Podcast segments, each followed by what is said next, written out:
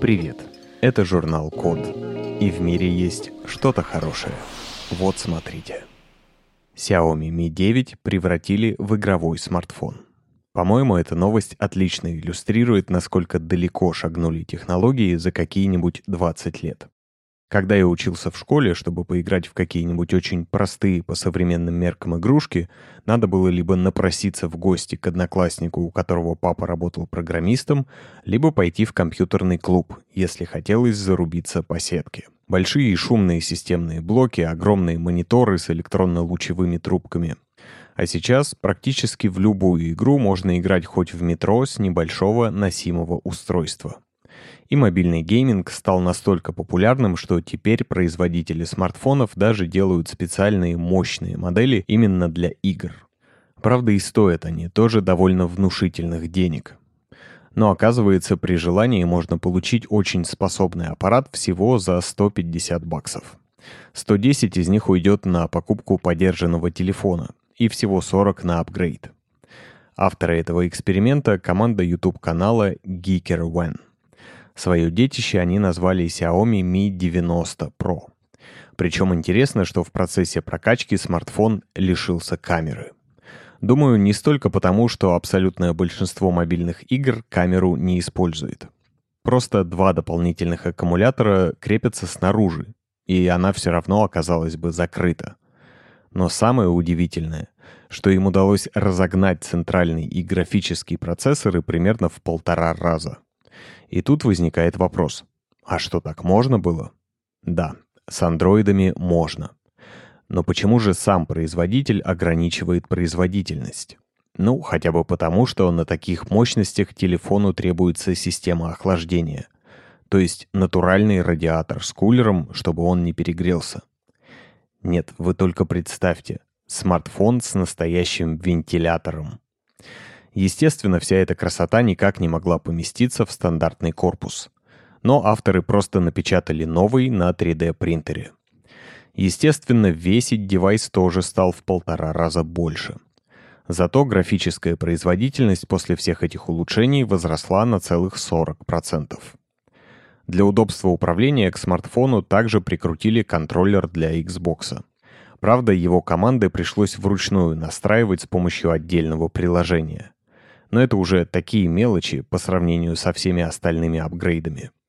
В итоге на Mi 90 Pro можно, например, поиграть на настоящем джойстике в игры для второй PlayStation. Для этого есть специальный эмулятор. Да, сейчас вторую плойку можно купить на Авито за 5000 рублей или меньше. Вот только без электророзетки и телевизора это просто бесполезный черный ящик. В общем, проект очень интересный. Думаю, было бы здорово делать что-то подобное в школе на уроках информатики и технологии. А если вы хотите посмотреть, как выглядит само устройство и геймплей, под новостью на нашем сайте вшито то самое видео. Сделали недорогую пленку, которая собирает воду из воздуха. На дворе 21 век, а до 2/3 населения планеты до сих пор испытывают проблемы с доступом к чистой питьевой воде. Не всем повезло жить рядом с озерами или реками, ну или хотя бы морем. Соленую воду можно и опреснить. Но если поблизости нет вообще никаких водоемов, остается только добывать воду буквально из воздуха. Можно собирать дождевую воду или другой конденсат, например, росу. Впрочем, дожди тоже идут не везде, а традиционные способы сбора конденсата эффективны только при высокой относительной влажности, около 90%. И вот ученые из жаркого штата Техас изобрели материал, с помощью которого можно получать влагу даже из очень сухого воздуха. Причем для его работы не требуется создавать перепад температуры. Разработка представляет собой пористую гелевую пленку. Сделана она из двух веществ растительного происхождения. Первая из них – конжаковая камедь, получаемая из одноименного растения. Обычно она используется в качестве загустителя для получения желе и мармеладов. Эта пищевая добавка также известна под кодовым названием Е425. То есть она официально разрешена к употреблению в составе пищевых продуктов. Она гигроскопична, то есть способна поглощать водяные пары из воздуха. А вот за удержание влаги ответственна целлюлоза, которая и образует пористую структуру материала. Целлюлоза – это то, из чего сделаны оболочки клеток растений. Кстати, она тоже является пищевой добавкой и называется Е460. В общем, гель получился действительно безопасным. Но кроме того, он еще и очень эффективный. То есть он быстро поглощает и отдает воду, и не требует больших затрат энергии для ее высвобождения. Его достаточно немного нагреть, всего до 60 градусов Цельсия. За один день этот материал может пройти до 24 циклов. При относительной влажности в 30% это значит, что 1 кг геля может собрать 13 литров воды. К слову, 30% влажности – это примерно как в пустыне Сахара, то есть совсем немного. Но и при всего 15% влажности гель способен собрать целых 6 литров воды. И это действительно впечатляет. Еще один большой плюс в том, что материал получился совсем недорогим. Один его килограмм стоит $2. При этом производство простое и быстрое. Гель застывает всего за 2 минуты. Кроме того, он гибкий и легко принимает различные формы. Правда, исследователи не пишут, сколько стоит извлечь воду из геля и очистить ее. Но утверждают, что получается дешевле аналогов. Будем надеяться, что в скором времени на базе этой разработки появятся эффективные и дешевые системы сбора питьевой воды из воздуха. Научились выращивать деревянные изделия из клеток растений. Исследователи Массачусетского технологического института придумали что-то невероятное. Вместо того, чтобы вырубать леса для производства предметов из дерева, теперь можно буквально выращивать нужные вещи. И это очень хорошо, потому что если мы продолжим вырубать леса со скоростью 1 Исландия в год, через век или 2 на планете может не остаться лесов вообще.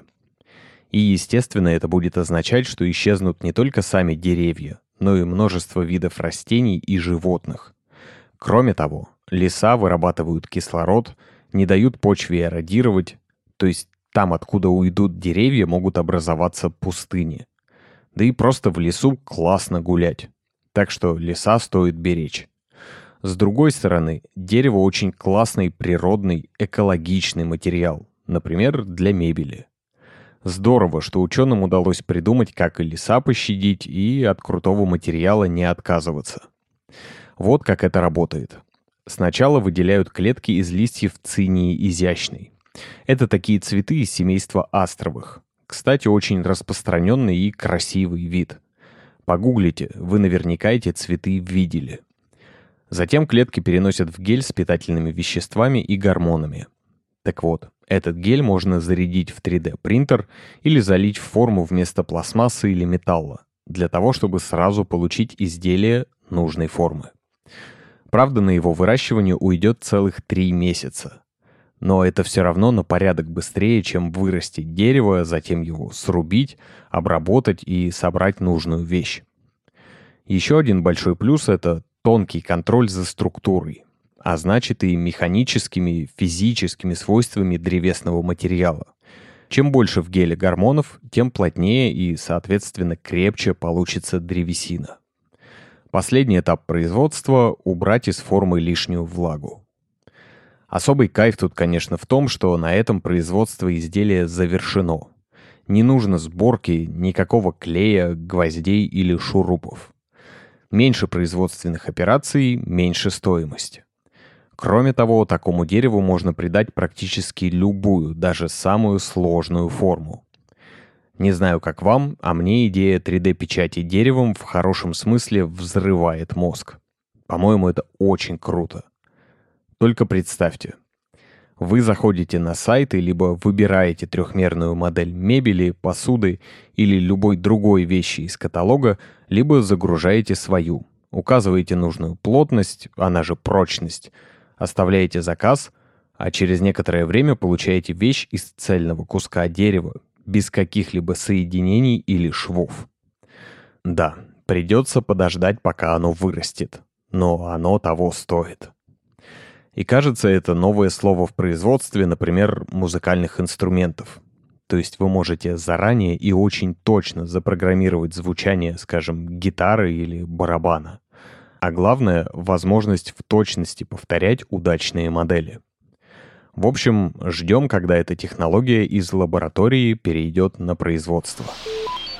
Спонсор подкаста «Код» — английский от практикума. Это практические курсы английского. Недавно там запустился курс для айтишников, который поможет, например, проходить собеседование или общаться с коллегами на созвонах. Если хотите работать в международной IT-компании и нужно подтянуть English, go for it. А еще именно благодаря практикуму мы можем выпускать подкасты. Поэтому спасибо им. Ссылка на курсы английского в описании к подкасту. Спасибо за внимание. Заходите на сайт TheCode Media и подписывайтесь на нас в социальных сетях. С вами был Саша Начито. Скоро услышимся.